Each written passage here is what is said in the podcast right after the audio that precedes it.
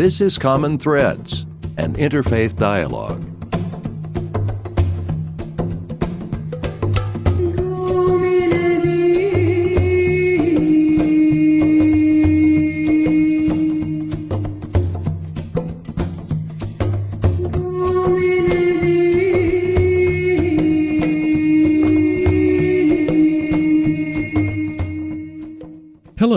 Fred Stella, President of the Interfaith Dialogue Association.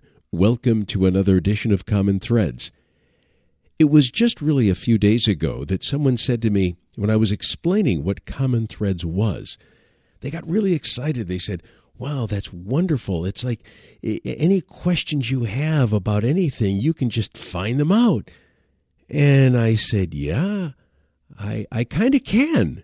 Uh, if if all of a sudden I'm watching a television program or I'm reading a book and I come across something in the realm of religion and spirituality and say to myself, I didn't know about this, uh, or I want to know more about this, I can do a little web searching, make a couple of phone calls, and I can have a guest on the program, and bada boom, bada bing, I I get my curiosity settled.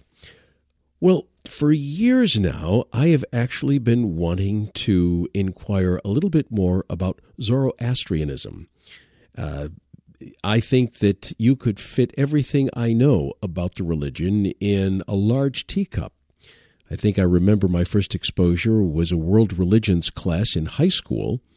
And I, I will say that I was able to learn a little bit more by reading a novel by John Irving uh, that was set in uh, Mumbai, India, uh, within the the circles of a Zoroastrian family. And and I did pick up a little bit more, but I have actually wanted to get a Zoroastrian here on this program for a very long time.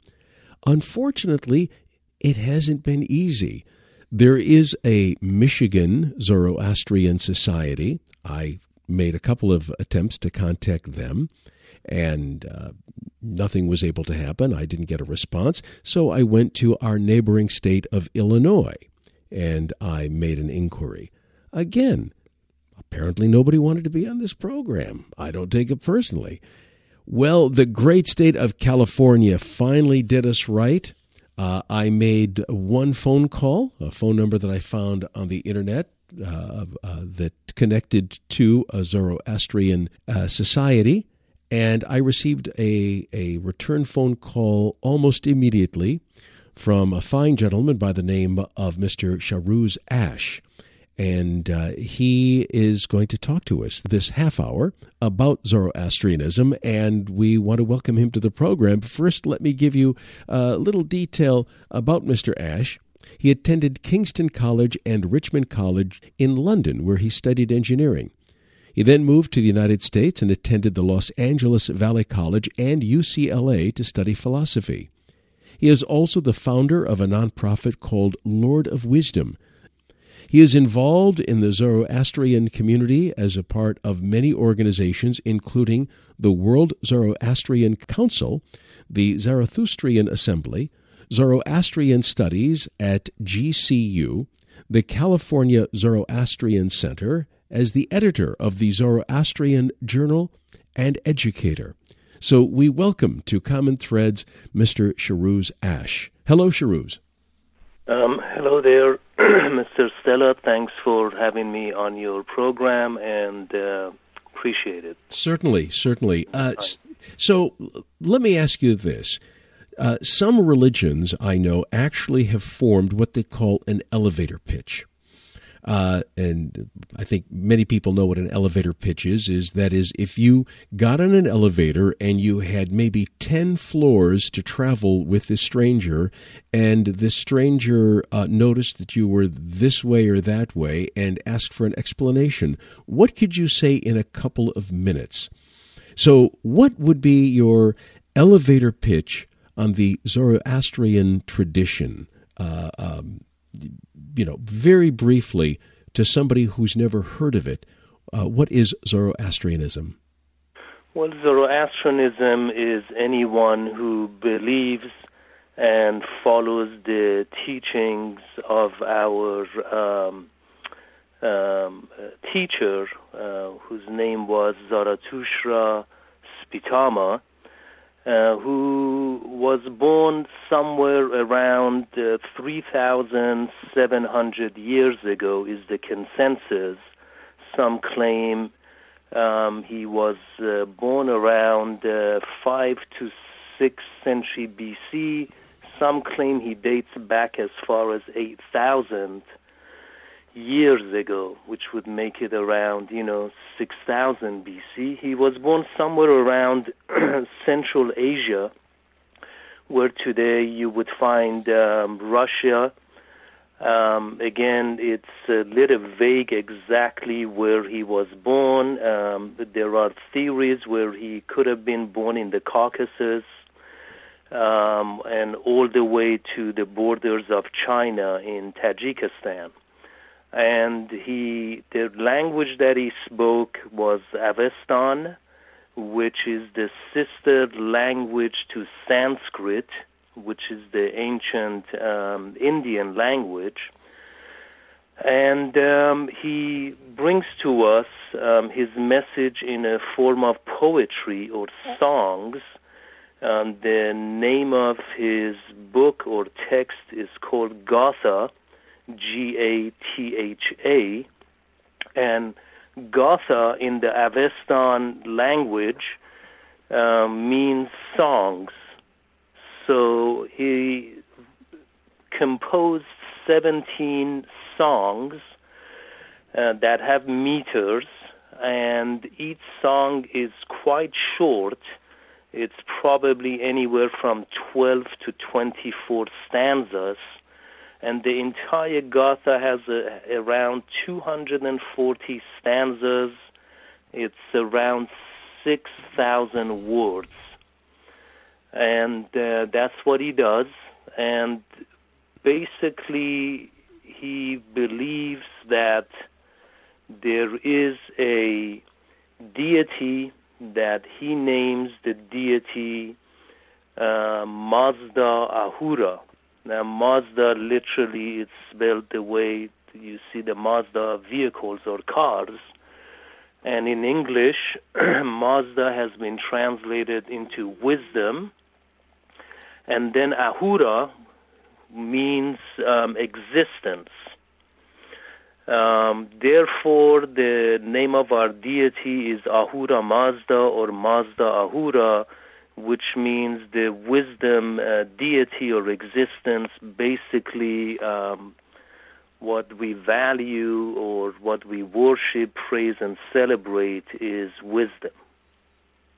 And this religion, am I understanding correctly? Most scholars agree that it predates Judaism. Is that correct? Well, if we put um, Abraham which again the consensus is that Abraham dates back anywhere from 2,900 years to around 3,100 years.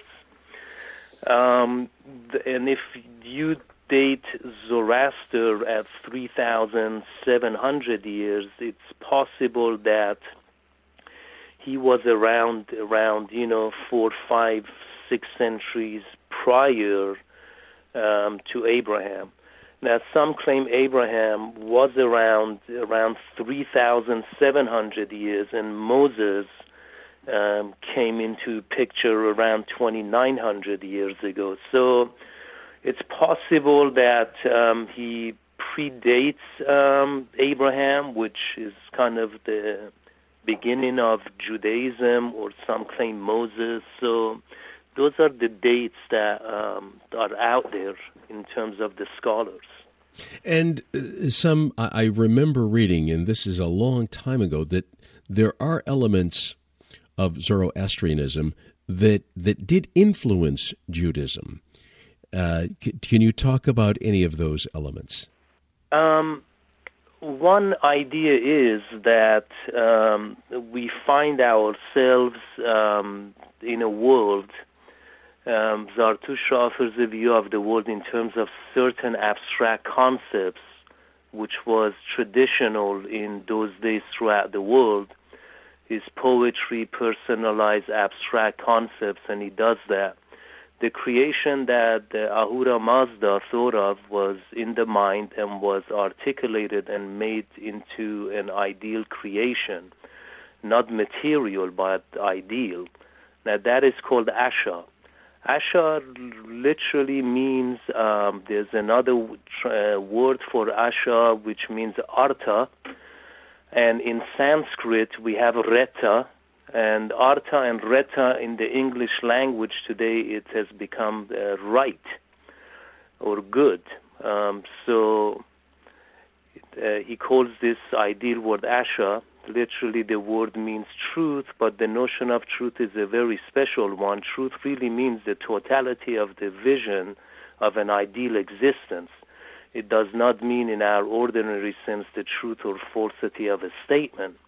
The truth that he's talking about is the relationship of all things in perfect harmony so that nothing occurs at the expense of something else.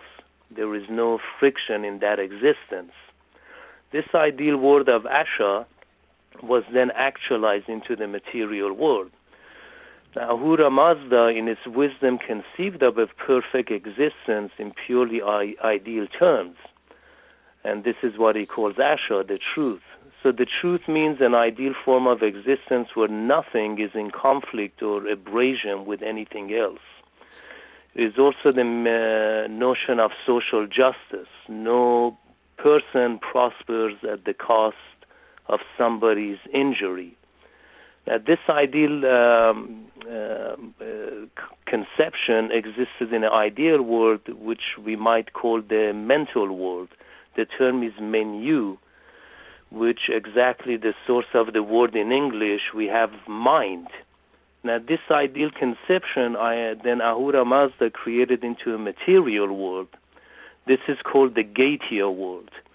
So this duality of the mental world and the Gatia world influence Christianity in terms of in another existence uh, existing uh, beside our material universe that we find ourselves in. Now we feel that this world is uh, not perfect it has flaws in it.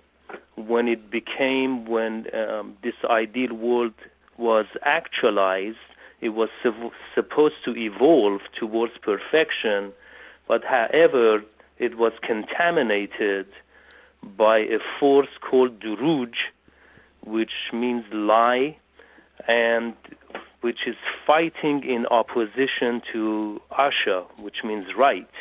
So essentially, we have the world of good and evil here.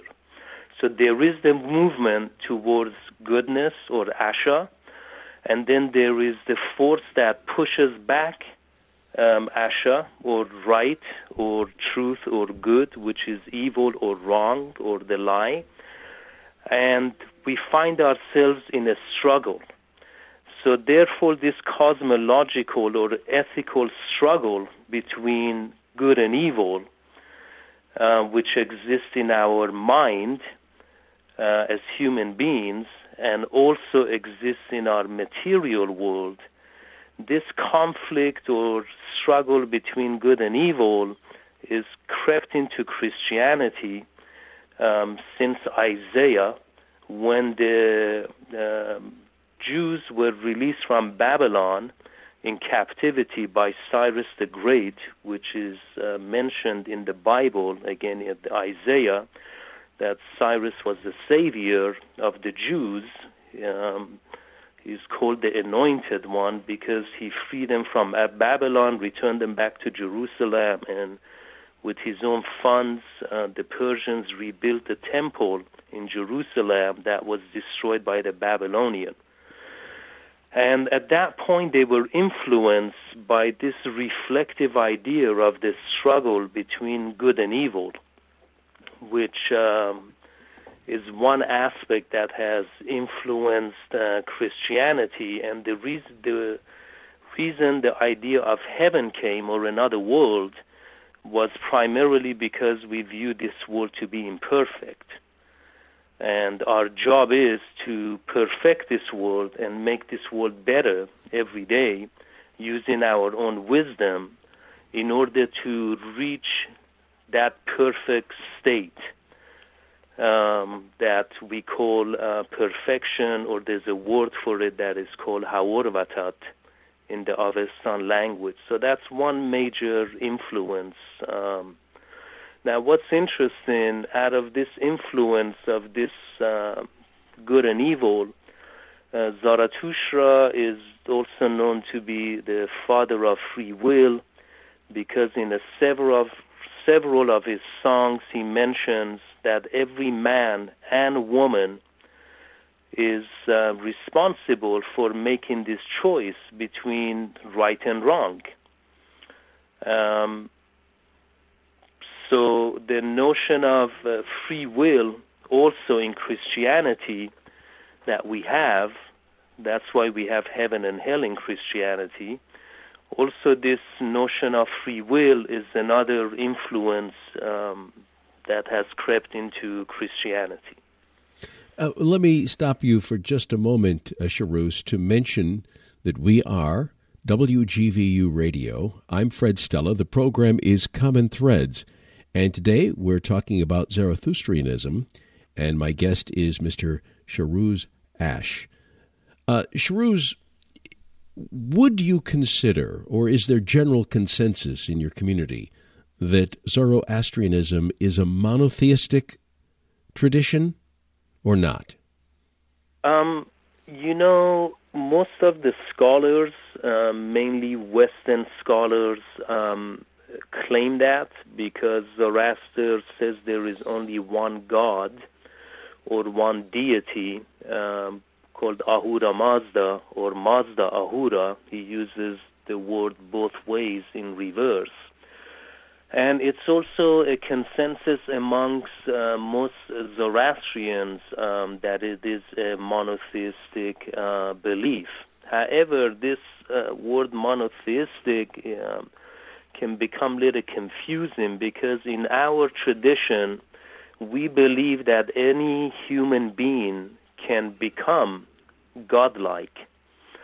And it's not being uh, a heretic to claim that because the notion of uh, Ahura Mazda or our deity is something we all strive towards. And these ideal human beings, just to give you an example, such as Zoroaster or Buddha or Jesus, um, they had reached that level to where they would not be tempted at any point to choose um, evil versus good. So once a human being um, perfects himself to where he always does what is right because it is right.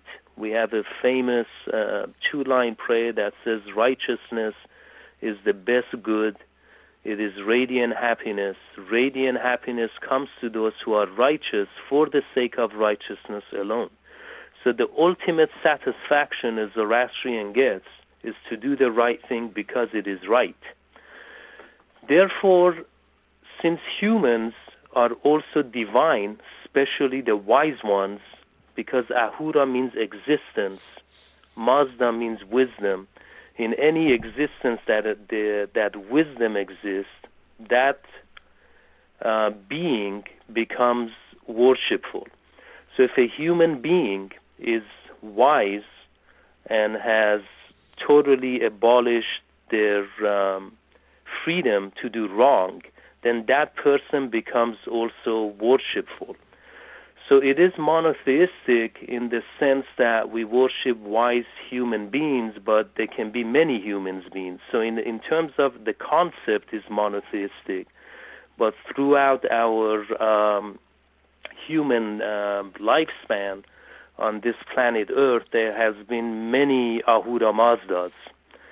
Um, that's being aside from the creator because there is one notion that the creator um, this is a deist view that our founding fathers had right here in America, such as Jefferson and Washington, that there was a creator, but he has abandoned his creation, and now we are the so-called captains of the ship to take this world towards perfection. So it is monotheistic, but we kind of have to open it up um, as to what our uh, idea of deity is, so that for us, as opposed to Christianity, there has been millions of Jesuses. There, there are those people around us today in every generation, and and Zarathustra's. So we don't believe that there's only one person who is uh, absolutely pure uh, and worshipful. We feel any human can reach that stage.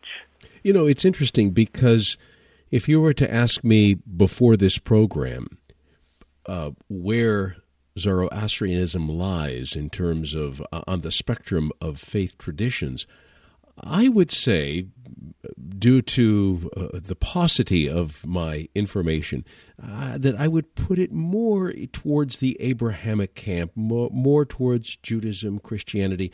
And a lot of that, I'm sure, is geographical because when I would think of uh, Zoroastrianism, I would think of Persia, Iran. But the more I hear you talk, the more I see that it really has a lot in common with Eastern religions such as Hinduism and Buddhism.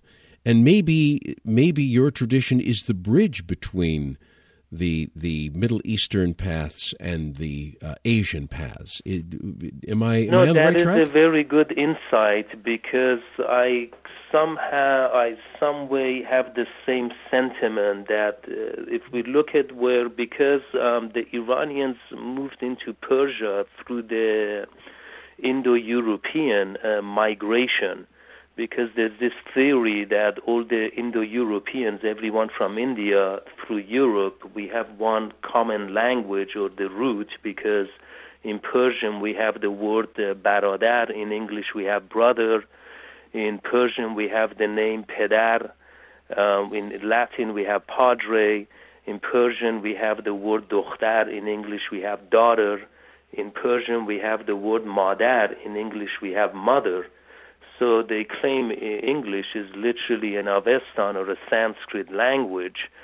Um, so where Zoroaster um, was in Central Asia, in where is Russia today, when we might, so we were very close to the Indians. The Indo-Iranians are their own group, um, and the Buddha, who was in Afghanistan, uh, his real name was Siddhartha Gautama um, was totally influenced by Zoroastrianism. But when the Persians moved into the Persian plateau because of the climate to find more fertile lands, and the, many of the Indo-Europeans moved into Europe, um, the Babylonian or Mesopotamian world did come into contact with his beliefs. So I think you're right um, it, there's a lot of um, connections here between um, East and West, and Zoroaster being right in the middle. And we were talking just a few minutes ago about whether or not the, faith could be called uh, uh, uh monotheistic. Uh, and you say, well, yes, but we we need a little bit of wiggle room here because it's not quite the it doesn't quite fit in the same category as uh, Judaism, Christianity, and Islam. Um, could you call it monist? Is is Zoroastrianism a monist faith? You know, with monism, um, we then we run into this issue of uh, dualism. A lot of people claim Zoroastrianism is a dualistic um, religion with monism, they believe like uh, uh, there's a philosopher by the name of Spinoza who thinks uh, God has a physical body and there's only the universe. The universe is Ahura, uh, which Ahura, that word literally means existence. Um, so we believe in this existence, this whole universe is sacred because there is wisdom in it even though it's contaminated with um, the opposite force uh, of to um, good, which is evil or lie or wrong. Um, but there is this concept of dualism, which is mind and body. Uh, we feel there's a mental world and then there's a physical world, and Plato, his Middle Platonic work, uh, known by Plato, is called Middle Platonism, touches on this that there's a mental world and a physical world. So that makes monism a little difficult. Then we have ethical dualism, which is the world of right and wrong. That's another dualism. Then we have cosmological dualism, where we view this world uh, not to be perfect, and there has to be a more perfect world. And with our ethical ways and gaining knowledge, which is again sacred to us, we can perfect it. But I think, in a way, uh, it, it's true because we don't believe that there's another world outside of here, um, like Christians do. There are some um, traditional Zoroastrians that believe that there is another world besides this reality, but that ideal world for us exists in the human mind. So it, it's little um, again need some wiggle room. But in, if you ask my view, uh, is that there is only this physical world, and it is our job to down uh, in the future uh, through gaining knowledge and increasing wisdom for us to make this place uh, heaven. Heaven is just an idea for us. Any idea man has had, man has made those ideas a reality himself and heaven is just an idea. And given time and enough wisdom, uh, we can also develop that that world or that idea. Shahrouz, we are out of time for today's show, but this is a fascinating conversation, and I want to have you back next week if you would consent to that, and we'll continue this conversation. Of course, it was nice to be on your show. I appreciate it, and I hope you have a wonderful week. Thank you. And and before we leave, very quickly, if people uh, have more of an interest, they want to follow up, give us a good website that will will answer some more questions. They can go. There's a website called Lord of Wisdom dot org on lordofwisdom.org, uh, real quickly, we have the Gathas or the Songs of Zoroaster by in five different translations by five different individuals. We have some essays on there and a link to a, a DVD. And they also have an email address that they can contact that uh, I can refer them to any other sources and there's a page for links that they can um, people can go on that uh, links and find different websites about Zoroastrianism also. Wonderful. LordofWisdom.org. Thank you so much, Shahrouz.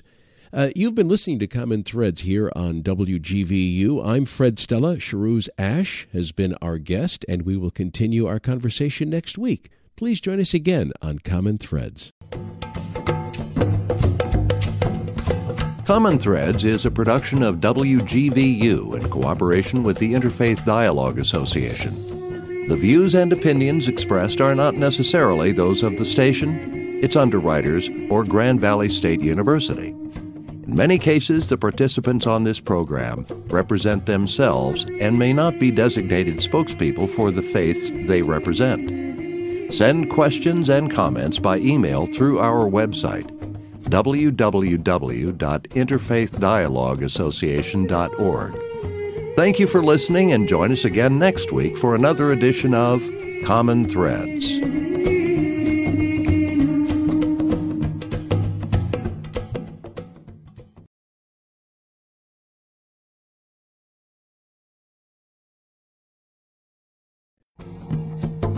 This is Common Threads, an interfaith dialogue.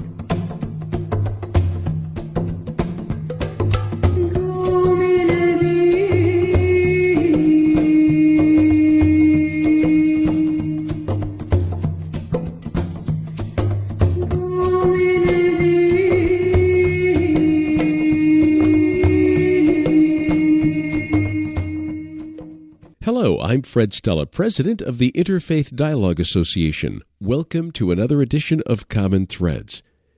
Last week we began our conversation with Mr. Shahrouz Ash. We're talking about Zoroastrianism. It's the very first time on this program that we've ever discussed this wonderful, fascinating, and thoughtful tradition. And we're going to continue today with uh, Ash. And before we do, let me tell you a little bit about him. He attended Kingston College and Richmond College in London, where he studied engineering. He then moved to the United States and attended the Los Angeles Valley College and UCLA to study philosophy. He's also the founder of a nonprofit called Lord of Wisdom, established for the prevention of child labor. He's involved in the Zoroastrian community as a part of many organizations, including the World Zoroastrian Council, the Zarathushtrian Assembly, Zoroastrian Studies at CGU, and the California Zoroastrianism Center. And he's also the editor of the Zoroastrian Journal. We want to welcome once again to Common Threads on WGVU, Mr. Shahrooz Ash. Hello, Shahroz. Hello, Mr. Stella. Hope you're having a great day, and thanks for having me on your program. Oh, we're having a wonderful day, and uh, I, I, look forward to another conversation because it was uh, so illuminating last week. And oftentimes, I'll ask people to recap what, what they've said the previous week in case we have folks listening today that weren't listening last week. But we're going to dispense with that um, and continue with some questions that have developed over over the last week. Last week, we talked, it was very theological and philosophical. We talked about the beginnings of Zoroastrianism. We talked about the understandings of divinity, the understanding of that force that opposes divinity, and, and all of that. Right now, I want to zero in more on some of the more mundane aspects. And by mundane, I certainly don't mean drab or boring. I'm mundane meaning what it's like to be a Zoroastrian in this world. So, for instance, do you have any sort of clergy and what any form of communal worship? Um, we do have uh, clergy, and there's couple of names they use for them. Uh, one is Mobed, and uh, one is Ratu, which co- uh, comes from the word Ratush, which means uh, intellect. And um, Zoroaster himself, uh, the name he gives to his message or himself is mantra. Mantra, that word, the word literally means a thought provoker. So our the role of our priests um, are, is to um, promote or provoke the, our minds um, to think. Um, well, that's very um, um, important for us that we freely think and reflect uh, on things However, they do. Um, if there's a wedding, if there is a someone passes away for funeral, um, for those reasons, Zoroastrians do use uh, priests. Uh, we do have a Zoroastrian community in India. They are called Parsis. Uh, Pars, that word is derived from uh, Persia and they are more traditional and they do have um, prayers that they use. However, these prayers have been developed um, post uh, Zarathustra or Zoroaster. Uh, in the Gatha itself, it's a philosophical document. Um, there's really no prescribed um, uh, prayers, and and prayers. We, we, we should mention the, the the Gatha is is your scripture. The Gatha is our scripture, correct? It's the uh, songs of Zoroaster, uh, like we mentioned last week. There's 17 songs. Um, however, eventually, the, after Zoroaster, um, the priesthood was developed, and they added a lot more text um, to his text and have developed rituals and and so on. Do you have different sects? Do you have, uh, for instance, I would imagine that if if it developed like Christianity, you'd have uh, uh, one sect that said, "No, we're not going to take these extra these extra scriptures, these extra verses. We're only going to take what Zarathustra uh, left us with, and you know there are just various ways of expressing uh, a faith. Did you have that in in your tradition? Um, we do. Um, we do have that. We have um, the more orthodox or traditional Zoroastrians, um, which I tend to be in India, and they these Zoroastrians um, fled to in India after the conquest of Islam uh, in order to be able to practice their uh, faith. They are um, they believe we have an extended text that's called Avesta. Um, they feel that the Avesta is also part of our uh, religion or our philosophy and belief, but you do have another sect or group that says no. Uh, the Avesta itself, it's a good um, form or informational book in terms of our history, our tradition, and our way of life, but um, it is not the word of Zarathustra. So they, there is a sect that says Gatha only, which means only Zoroaster's song. Now, to put this as a um, uh, to compare it to Christianity, it's, it would be like if some Christians came and said, uh, because in the Bible the word of uh, words of Jesus it's usually typed in red. Am mm-hmm. I right? Yes. I have a couple of. So it's like uh, a Christian saying, "Look, we're only going to follow. We're going to extract the parts that is Jesus's own statements." And uh, the rest of the Bible is good in terms of the history, our hygiene, what we ought to do, etc., and all of that where were we, who were we, how did we move around. Uh, however, the only thing we're going to follow and believe in is Jesus' exact words. So it would be similar to that. That that makes a lot of sense. I understand that. You mentioned briefly a moment ago the uh, the exodus of the uh, of the Zoroastrians uh, from Persia. So uh, when did you leave? And and did you leave like a hundred percent or are there a few still there today? What's what's the story? Yeah what happened is um, the last um, dynasty that ruled in iran uh, was the Sasanian dynasty uh, that ruled somewhere in the neighborhood of six to seven centuries and they were the arch uh, adversaries to the Romans.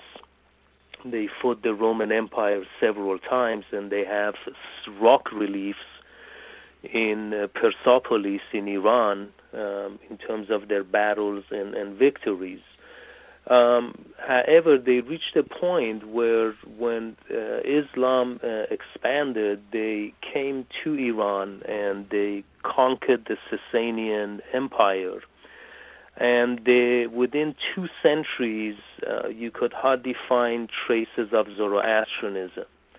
Um, there was uh, persecution um, that took place. It can be sourced today on Wikipedia and uh, other um, books and literature. So, in order for them to preserve their uh, belief, uh, a lot of them got on ships and boats and went to India. And one um, condition was that at the time the ruler of India said, I will allow you um, Zoroastrian Persians to come and live in India, but do not convert anyone or advertise your faith. So they accepted, and they have lived in India for uh, 13 uh, centuries now. Now, in Iran, uh, there some Zoroastrians did remain. Um, and um, today, or up to a couple of centuries ago, the numbers in terms of census in all the books, encyclopedias, claim that there are around 120,000 Zoroastrians in Iran and about 250,000 of them in India.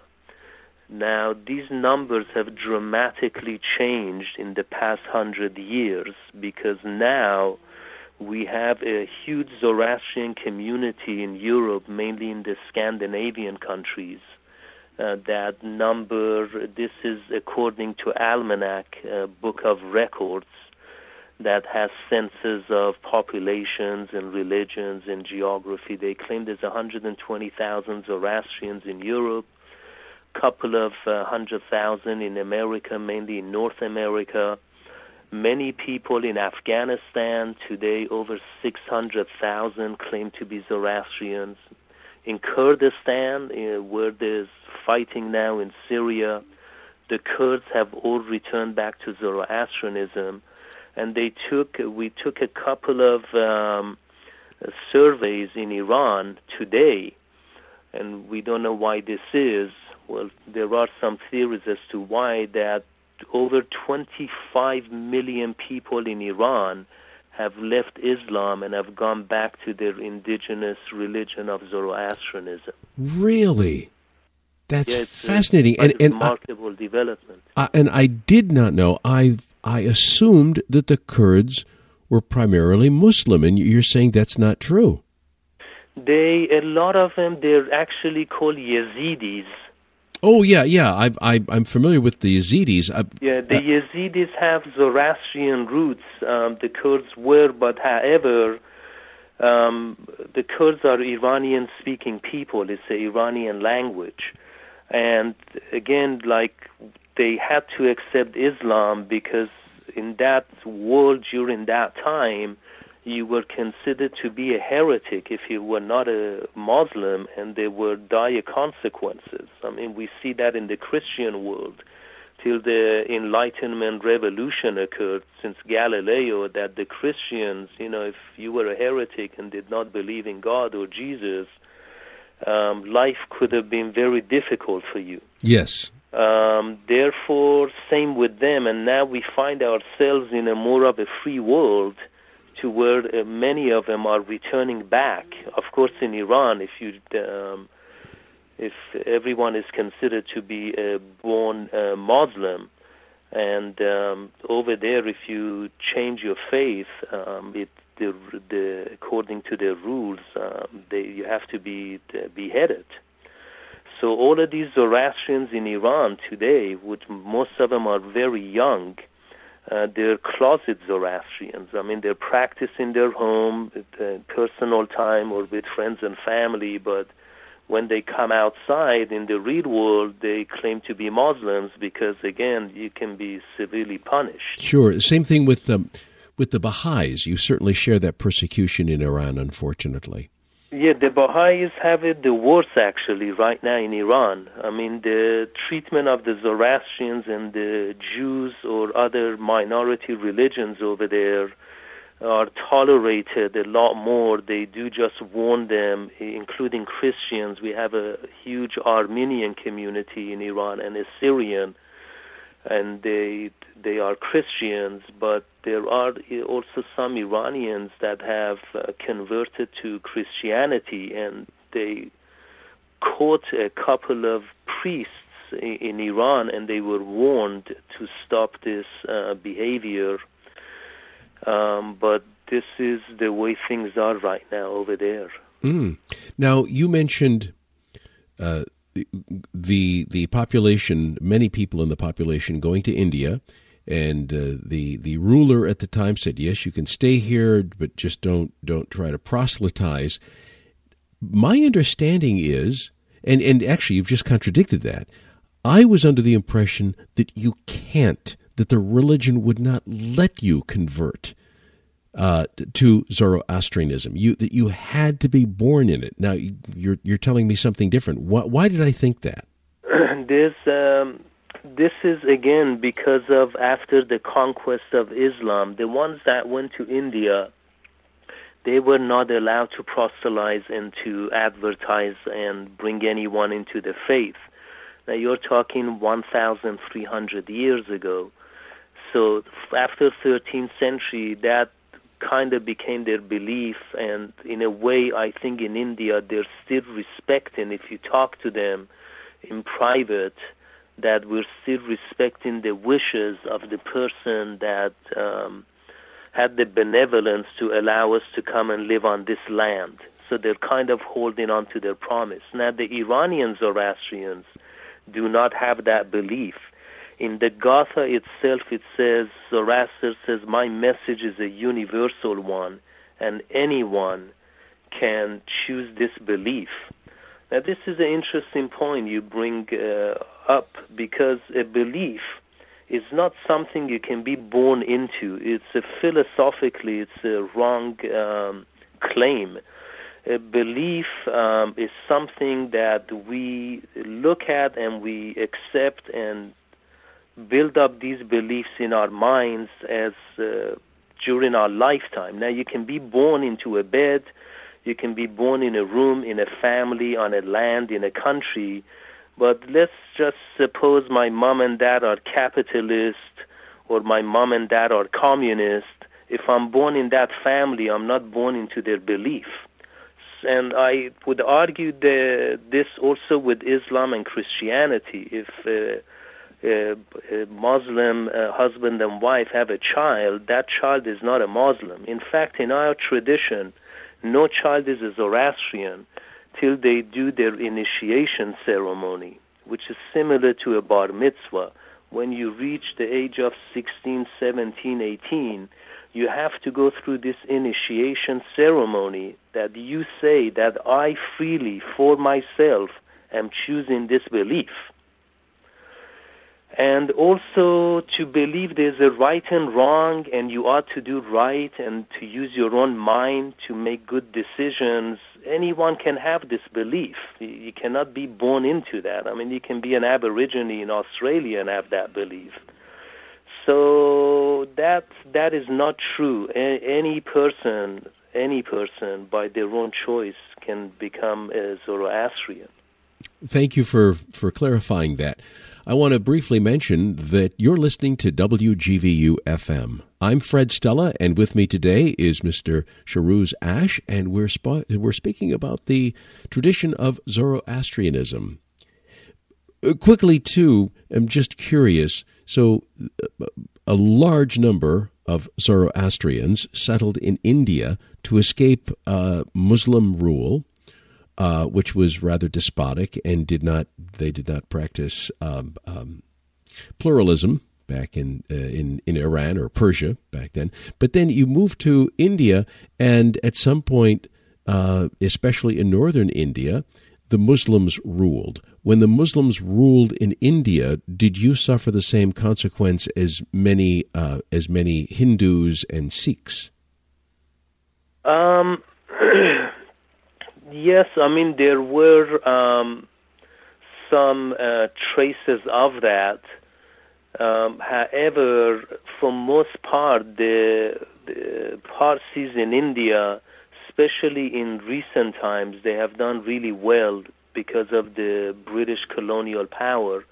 When the British went to India, they found the the Parsi community and for the first time our language and much of our texts were dead and destroyed. There's a French chap by the name of Duperron and an English person, which I can't recall, either Jackson, I believe. They translated the Gathas uh, and the Avesta uh, for the first time. Uh, this is about to where our own priests kind of had forgotten, they had memorized it I mean, they had memorized over 20,000 couplets to preserve it, uh, but half the time they didn't know the meaning, so they decoded uh, the language. However, going past this, once the Indians found this minority community, they gave them tremendous, tremendous positions in India and there are many of them that are extremely wealthy and multi-billionaire. One family is called the Tata family. Oh yeah, the the, the automobile uh, industry exactly. tycoons. They're sure. the largest uh, industrial employers in England now. The Tata industry uh, conglomerate hires over 250,000 British citizens. So they did really, really well they remained loyal to the British. The first two members of the parliament in England that were um, non-English were Zoroastrians from India. Hmm. Um, so they have a good relationship, and they were treated fine by them. And the British were kind of smart because they put a minority group in charge because a minority group usually won't stand up and uh, and fight against you. Had they put, you know, the Indians in charge, perhaps that would not have been the case. But they've done well, whereas the Zoroastrians of Iran uh, really remained very, very poor even up to today. Um, they have not had the lifestyle or the, uh, the chances or the opportunities that the ones in India have had. Yeah, I, I if I'm correct, and I'm sure you'd let me know if I'm not. Believe that Zoroastrians have the highest literacy rate in, in India. Am I correct or close to it, if not? Yeah, in fact, not only in India, 70% of our um, population relative to our numbers um, have a degree, master's, or doctorate. Because one reason for that is uh, when we talk of wisdom, one definition of wisdom is knowledge. And knowledge for us breaks in two parts. One knowledge is the real knowledge that we go to university and seek. One is ethical knowledge, that you have to have the knowledge that you cannot harm anyone. The worst thing you can do, Herodotus, the Greek historian, claims that the Zoroastrians taught their kids or children three things how to ride a horse, to use a bow and arrow, and to speak the truth. This uh, speaking of the truth or doing the right thing, it's very, very important. The worst thing you can do in our faith is to harm another human being. Um, it's a very, very highly uh, ethical um, uh, philosophy and, and belief. So this knowledge uh, that we gain in the universities, these doctors and professors, they improve our life. They develop uh, medicines um, uh, for cancer, for uh, all kinds of sicknesses, in order to reduce human suffering. That's why they study a lot, and there's a lot of, in fact, doctors because they feel they're reducing human suffering and harm or evil by studying. So they are highly, highly educated um, community. Yeah, that that is quite wonderful. What is your uh, ethnic background? I am uh, Persian. My mother and my father are uh, both Iranian. Uh, my dad was born in uh, Russia, uh, but born to um, Iranian uh, parents. My grandfather used to work at the Iranian embassy. He was um, had a high position there in this in Russia. Um, and my mother is from the Caspian area, uh, by the Caspian Sea near the Caucasus. I was born in Tehran, the capital city. At the age of eight, uh, they sent me along with my brother to England uh, to study. I lived in England till I was 22, and I moved to America after I graduated and um, uh, lived here nearly 30 years. I'm 51, 52 years old. I see. Now, I, I would have just guessed that you were an immigrant from India. Uh, uh, would you would you guess that uh, would you say that most of your co-religionists in your area are Indians or or, or not? You know, in uh, you mean in America, yeah. in, in California? Yes. Right now, there is a uh, flock. Uh, many Zoroastrians are leaving Iran and there is an organization that's in uh, New York that's operated by the, the uh, Jewish people that help these Zoroastrians. They move them from Iran to Austria for a period of six months to a year. And then they obtain permission from them to move to America. So we've been very uh, fortunate uh, due to their benevolence and also the U.S. government to um, give us this uh, chance and opportunity um, to come to America. And right now, I would say say there are a lot more Iranian Zoroastrians in uh, in California than Indian um, Zoroastrians. Because again the Parsis in India they're free and they can you know freely live there. Uh, whereas the Zoroastrians in Iran, although they don't uh, kind of abuse them, but they still don't have the same equal rights or they don't obtain the same equal treatment as a Muslim Iranian would. Sure, sure. Uh, uh, Shahrooz, we are out of time once again. I've thoroughly enjoyed our conversations uh, both today and last week. Uh, briefly, I do want to end with you telling us a little bit about lordofwisdom.org. That is your website, which uh, you mentioned that if people are interested in more information about Zoroastrianism, that they can find it there, and also about your work with uh, child labor, correct? Um, correct. It's a very small project. I'm hoping it will grow with the help of our community. Um, it's if you go to lordofwisdom.org or .com, you find many essays from um, scholars in, uh, that have written about Zoroastrianism. You will find electronic books um, of the Gatha, which is the um, writings or the songs of uh, Zoroaster. There are many links in there to different Zoroastrian organizations in America and around the world. So in one way, we people can become informed as to what Zoroastrianism is. You've been listening to Common Threads here on WGVU. Our guest today, Mr. Shahrooz Ash. Thanks so much for joining us, and be with us again next week right here on Common Threads. Common Threads is a production of WGVU in cooperation with the Interfaith Dialogue Association. The views and opinions expressed are not necessarily those of the station, its underwriters, or Grand Valley State University. In many cases, the participants on this program represent themselves and may not be designated spokespeople for the faiths they represent. Send questions and comments by email through our website www.interfaithdialogueassociation.org. Thank you for listening and join us again next week for another edition of Common Threads.